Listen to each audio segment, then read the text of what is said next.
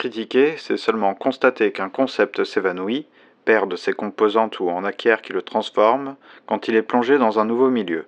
Mais ceux qui critiquent sans créer, ceux qui se contentent de défendre l'évanoui sans savoir lui donner les forces de revenir à la vie, ceux-là sont la plaie de la philosophie.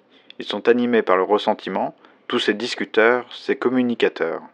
Ils ne parlent que d'eux-mêmes en faisant s'affronter des généralités creuses. La philosophie a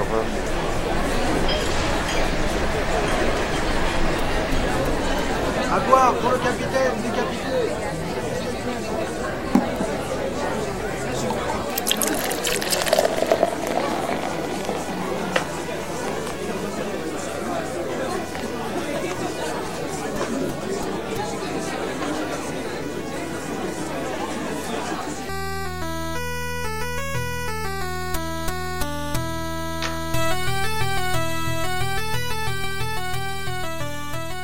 L'épisode sera court parce que le sujet est quelque chose de désagréable. Ce n'est pas un sujet de discussion ni l'objet d'un débat, c'est une vieille rengaine qui court d'écrivain en philosophe contre ceux qui critiquent sans créer, ceux qui s'arrogent le droit et le devoir de juger ce qui est vrai, correct, juste, bon, bien, beau, mais qui ne sont ni scientifiques, ni philosophes, ni peintres, ni écrivains, poètes, musiciens, ceux qui critiquent sans créer, un vieux problème qui n'en est pas un, un de ces mauvais souvenirs comme une injustice dont on sait qu'on ne pourra jamais se laver.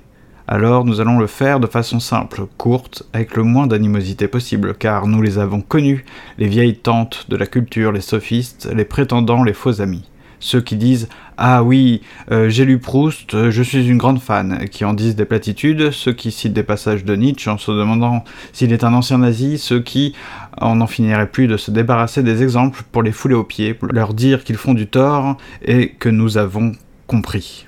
Que nous, nous aurions compris. Vieux problème en société dans un monde où le public veut des preuves, des diplômes, des titres et des reconnaissances.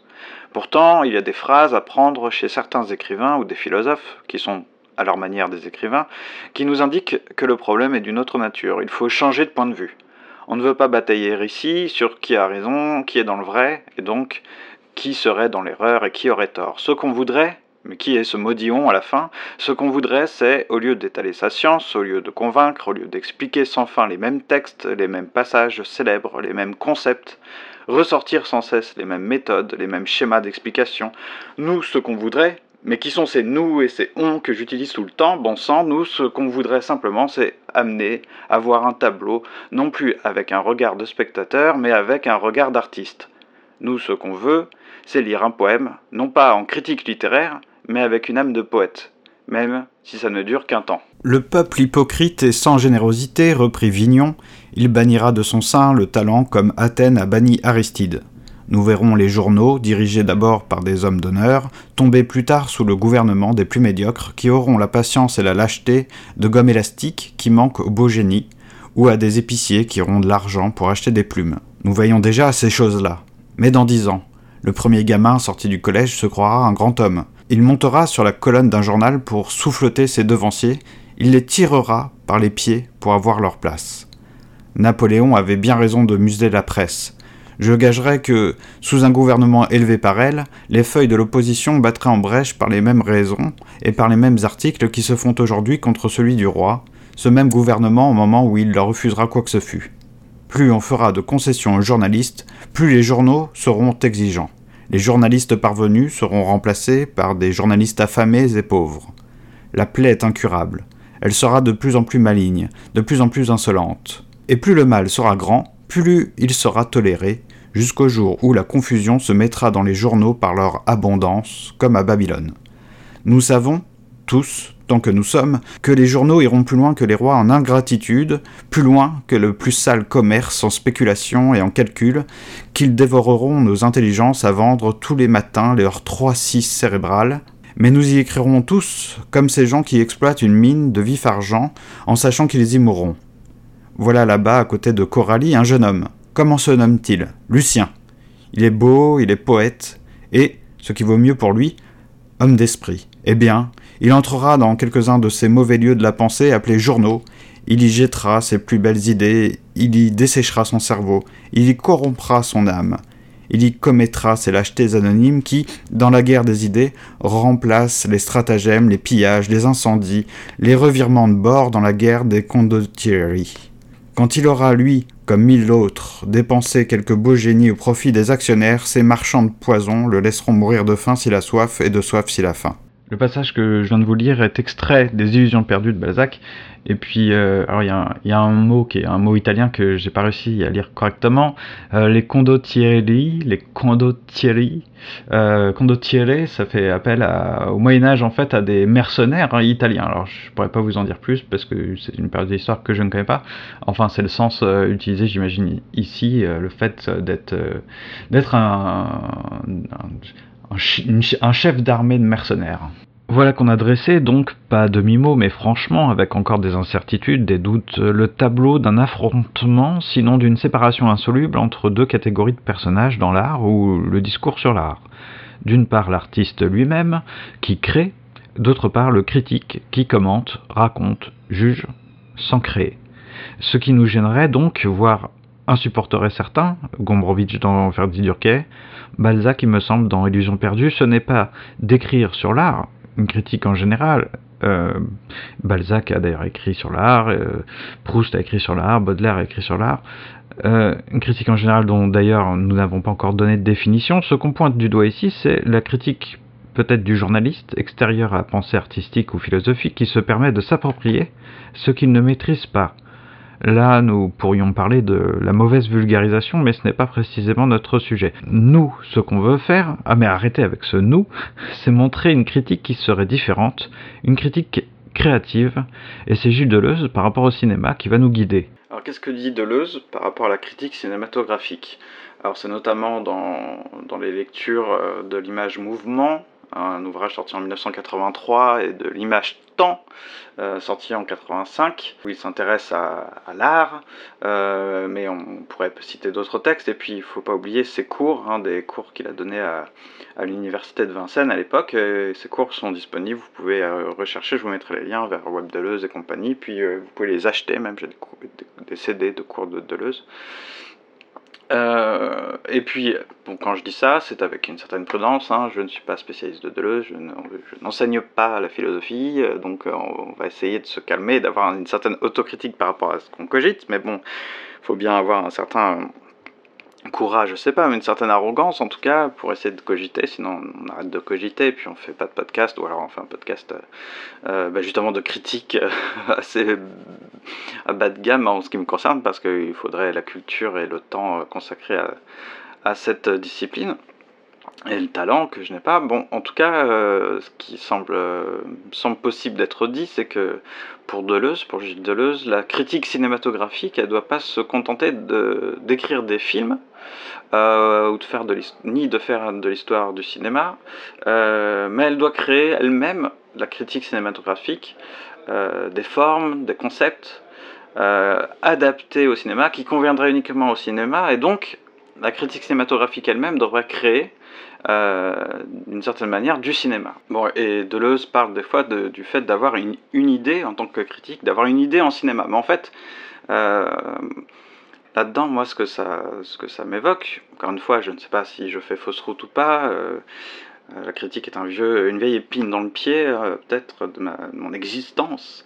mais en fait, euh, il y a un rapport au langage là-dedans. Qu'est-ce que le comment le langage est utilisé À quoi, à quoi sert-il euh, Est-ce qu'on en reste en tant que simple critique, on va dire, euh, par rapport à tout ce qu'on est en train de dire, une critique un peu, c'est pas bas de gamme au sens de mauvaise qualité, ce serait un critique qui, ne crée pas, c'est-à-dire ce serait quoi? Ce serait simplement quelqu'un qui utilise le langage pour décrire, pour donner une opinion, euh, pour juger si tel film est bon, tel film est mauvais, ou ça peut s'appliquer à d'autres choses qu'à des films, ou est-ce qu'il y a une utilisation du langage autre? Euh, Alors ça, ça fait appel à d'autres choses. Qu'est-ce que c'est que cette utilisation euh, autre du langage, qui serait une utilisation créatrice, donc artistique, ou philosophique, créée, parce que créer, ce n'est pas que euh, dans la discipline artistique, euh, il y a bien la, le philosophe, qu'est-ce qu'il fait? Il crée des concepts. Euh, alors ça nous ouvrirait vers une étude un peu plus approfondie euh, de ce que c'est que l'acte de création, comme l'entend Gilles Deleuze, à travers certaines conférences et certains cours. Euh, on va pas aller jusque-là, mais en tout cas, déjà, on peut s'arrêter à cette idée que, euh, par rapport à moi, mon petit mon petit bout de, de réflexion là dans ce podcast, dans cet épisode, ce serait d'attirer votre attention en tout cas euh, sur ça. Moi, c'est ce qui m'a. Enfin, c'est pas euh, une posture d'intellectuel, ça, c'est vraiment une posture euh, d'être sensible, on va dire, qui a été généralement de ne pas trouver satisfaction dans la lecture de critiques qui ne sont que des interprétations, des analyses, des euh, voire même des fois purement de la description avec des jugements de valeur ou des jugements esthétiques. Euh, alors mince, je viens d'utiliser le mot jugement esthétique, euh, là c'était oubliez ça. je viens de dire une bêtise. où est-ce que, et ça, ça me satisfaisait pas, alors que quand on lit euh, bah, notamment des gens comme Deleuze, mais comme Proust aussi par rapport à l'art. Euh, on pourrait parler de Bouvard et Pécuchet euh, sur les critiques d'art. Hein, je vous mettrai des liens sur le site commentpassant.fr. Et puis on peut parler de Baudelaire aussi qui parle sur l'art, et puis il y, a aussi des, choses à lire chez Victor Hugo. Et bien là, tout d'un coup, ou même dans Proust, hein, il y a certains passages où il parle, je vous en ai déjà parlé dans des épisodes précédents, ou, ou, dans les textes de Balzac, hein, je vous ai déjà lu le passage ou, dans le début de la recherche de l'absolu, euh, euh, Balzac euh, fait une sorte de petit aparté où il s'adresse directement au lecteur, enfin en tout cas il fait une déclaration publique sur les mauvais usages, les mauvaises habitudes des lecteurs de son temps, et d'aujourd'hui aussi, ça vaut toujours. Euh, et ce sont ces auteurs-là, ces écrivains, ces artistes. Euh, on peut parler de Van Gogh euh, quand il écrit de la peinture, aussi sur la peinture. Hein, ce sont eux qui sont les mieux placés. Et puis on peut parler de, philosophes, on peut parler de Nietzsche qui parle de la philosophie, mais aussi de Nietzsche qui parle de la musique, qui parle de... Alors des fois, bon, il dit des choses, c'est une vieille histoire, bon bref. tout d'un coup, là, bah, ça pique ma sensibilité parce que c'est alors c'est le tour, euh, c'est le tour de magie que j'aimerais faire ici, c'est d'éveiller la curiosité sur euh, en fait tout ça, parce qu'on peut parler de langage, on peut parler de concept et tout ça.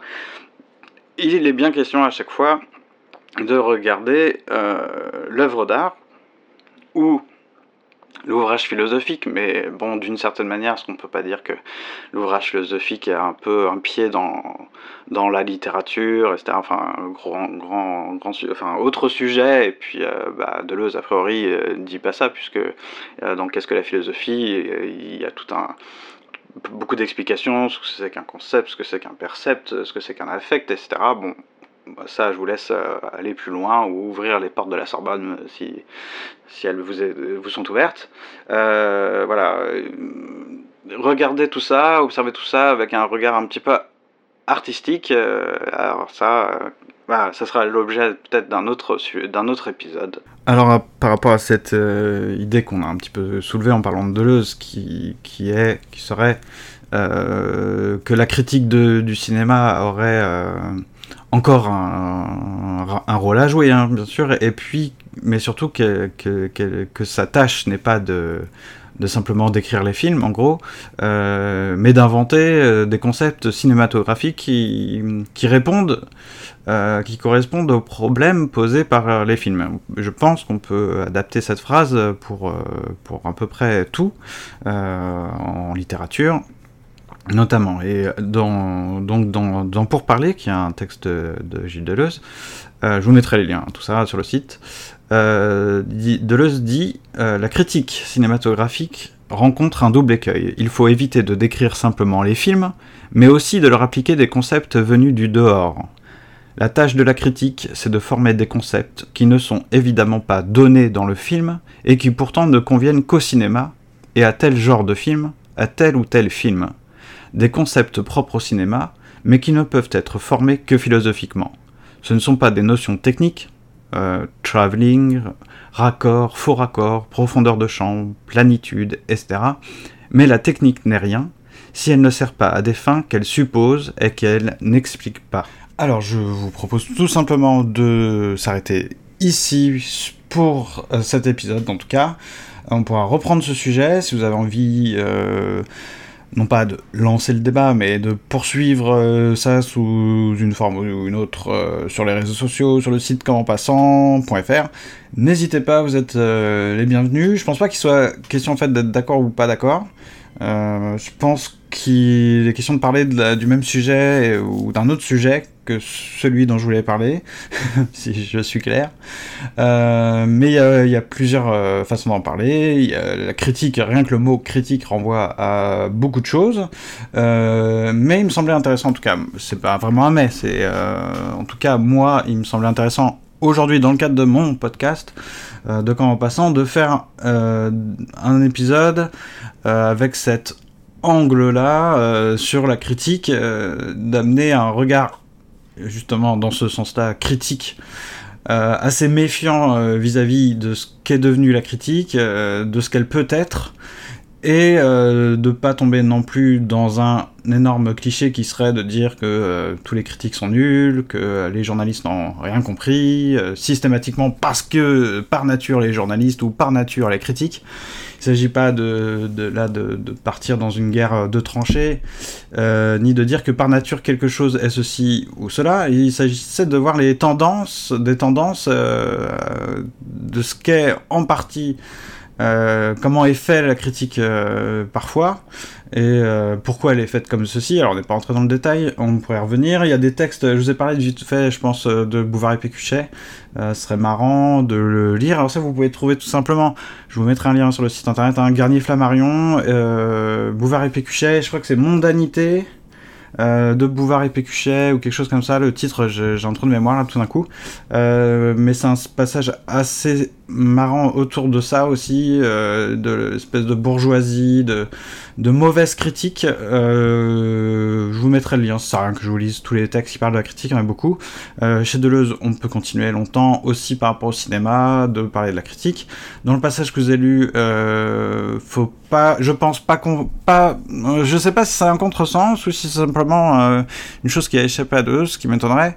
Euh, normalement, dans plusieurs textes, notamment dans Pour parler, Deleuze ne dit pas que seul le, enfin, je veux dire, c'est anti-deleuzien et anti-philosophique de dire ça, euh, de dire que seul le philosophe peut penser le cinéma, par exemple. Donc, euh, quand on dit que les concepts, mais en même temps, c'est là où est l'ambiguïté euh, et où peut-être ça manque de précision par rapport au cinéma, c'est-à-dire que Deleuze parle de concepts cinématographiques. Alors que je pense que c'est c'est peut-être par là qu'on tient notre sujet, ce qui me chagrine dans, ce sujet aussi, ce qui m'empêche de le penser finalement. Euh, ce qui empêche de penser un sujet, c'est peut-être ce qui a justement à penser pour de vrai. Donc c'est pas, il faut pas le fuir pour essayer de trouver une euh, théorie rassurante euh, qui généralement euh, plaît intellectuellement euh, selon notre QI, mais bon, en général, en fait, ça tient pas très longtemps. c'est friable. Qu'est-ce que je veux dire? je m'emballe. Euh, non, ce qui, serait pas, mal, parce que par rapport à Deleuze, vous savez, il y a aussi des textes, euh, bon, je vous ai parlé pour parler, là, euh, qu'est-ce que la philosophie, par exemple, où Deleuze dit que le philosophe crée des concepts et que l'artiste crée des affects et des percepts. On va pas rentrer dans ce que c'est que tout ça, mais le concept, a priori, c'est une chose. Alors, il y a des sujets, hein, on peut parler de ce que c'est qu'un concept scientifique, mais on peut revenir justement à ce que c'est qu'un concept et se demander si qu'est-ce que fait la critique, justement? Qu'est-ce que c'est que le discours sur l'art? Qu'est-ce que c'est que le discours Espèce de commentaire? Est-ce que ça doit être un commentaire Justement, qu'est-ce que c'est que la critique, finalement? Est-ce que ça crée vraiment des concepts? Est-ce que quand Deleuze dit qu'il y a des concepts propres au cinéma à trouver qui, qui, viennent euh, répondre à des problèmes qui sont dans les films, euh, est-ce que ce sont vraiment des concepts, quoi, en fait? Euh, Est-ce que les concepts, c'est pas quelque chose d'uniquement philosophique? C'est c'est ce que Deleuze a tendance à, dire, hein, que le concept est une chose philosophique. et c'est pour ça qu'on a généralement, quand on a fait de la philosophie de manière consciencieuse et aimante, euh, passionnée. On a en horreur euh, l'usage du mot concept par les, les marketeurs, par exemple. Euh, quand quelqu'un qui fait du marketing nous dit on a un concept alors je sais bien que c'est pas seulement un concept de machine à laver c'est plus plus d'une arborescence, arborescence un petit peu plus complexe, mais bon, euh, en gros, ça n'a rien à voir avec le mot concept en philosophie. Mais parfois, il y a des marketeurs qui vont vous soutenir jusqu'au bout que, que c'est pareil, que c'est comme si on faisait du Platon, quoi. C'est de la philosophie, le marketing. En général, ça passe pas trop, et on comprend pourquoi. On pourrait faire un sujet là-dessus, hein, si ça n'est pas très clair. Moi, ça me paraît très clair quand on fait de la philosophie, en tout cas que ça n'a rien à voir avec le marketing, mais en tout cas, quand on fait du marketing, parfois, ça n'a pas l'air d'être très clair euh, la distinction avec euh, la philosophie. Mais euh, c'est, je, je critique pas le marketing en tant que, en tant que tel. Hein. Euh, c'est, des gens très intelligents, beaucoup plus intelligents que moi qui font du marketing. Euh, mais c'est l'usage du mot concept, en tout cas par euh, bah, Deleuze appelle ça les communicateurs, les, les communicants, les marketeurs. Je crois pas qu'il utilise le mot marketing à l'époque dans, ce, dans ses cours. Il utilise plutôt le mot communication, enfin l'usage de la communication de l'information, sous-entendu les journalistes, les communicants.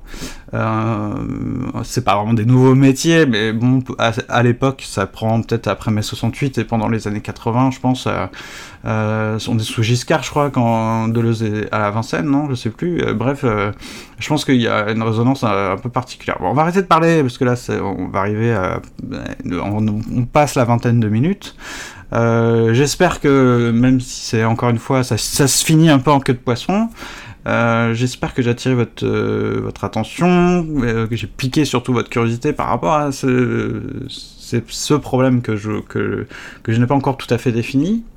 Euh, si j'avais défini le problème, je ferais un exposé au sens euh, très universitaire, je sais pas, mais enfin un exposé, puis à la fin on aurait dit ah oui d'accord, bon, ça poserait plus problème. Ça pose encore problème, donc c'est pour ça que c'est encore un petit peu brouillon. Enfin, en tout cas ça me pose problème, ça se trouve ça n'a rien à voir avec la critique, mais je veux pas, euh, j'espère que vous avez compris, j'espère que je, en tout cas, je ne veux pas tomber uniquement dans le, c'est pas un clash quoi, comme on dit aujourd'hui, je crois, c'est pas pour clasher les journalistes, ou clasher les critiques d'art ou les critiques littéraires, c'est pour attirer votre attention sur euh, une chose liée euh, à, une mauvaise, à ce que serait la mauvaise critique, quoi. Euh, pas forcément la mauvaise critique faite par quelqu'un qui n'est pas du tout artiste, mais quelqu'un qui prend pas la peine en tout cas de se mettre à la place de l'artiste, de regarder ça avec un regard d'artiste, qui ne fait que juger finalement de l'extérieur. Il y a plein de, critiques à vide. les journaux aujourd'hui en sont quand même assez remplis. Hein. C'est un peu triste souvent quand on lit euh, même, même un test de jeu vidéo, vous savez, on pourrait, on pourrait parler d'un test de jeu vidéo, on pourrait parler de, d'articles sur des sorties littéraires, enfin, liées au livre, dans l'édition, euh, ou dans, dans, dans un, film. Enfin bref, il y, y a, pas mal de choses à dire euh, sur le sujet. Après, on va pas faire des études de cas, puis on, mon intention n'est pas de me mettre à dos des gens. mon intention n'est pas non plus d'être gentil avec tout le monde. voilà.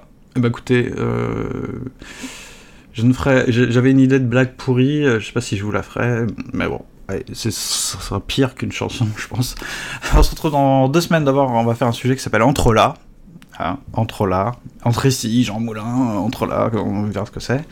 Euh, et puis plus tard, deux semaines plus tard, donc tout ça dans un mois, a priori, hein, je dis bien a priori, ne vous étonnez pas si le planning change, un sujet intitulé Tintintin, Mille chemins et le sortilège pour y conduire. On dirait le titre d'un ouvrage euh, d'Harry Potter, par exemple. c'est pas le cas. On verra que c'est pas tout à fait euh, non plus trop.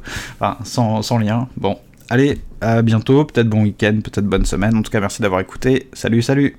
T'as fini là? Parce qu'en en fait, j'aime pas trop qu'on se moque d'Harry Potter. Parce que je considère que dans Harry Potter, comme dans Le Seigneur des Anneaux et dans Star Wars, eh bien, il y a beaucoup de problèmes philosophiques soulevés.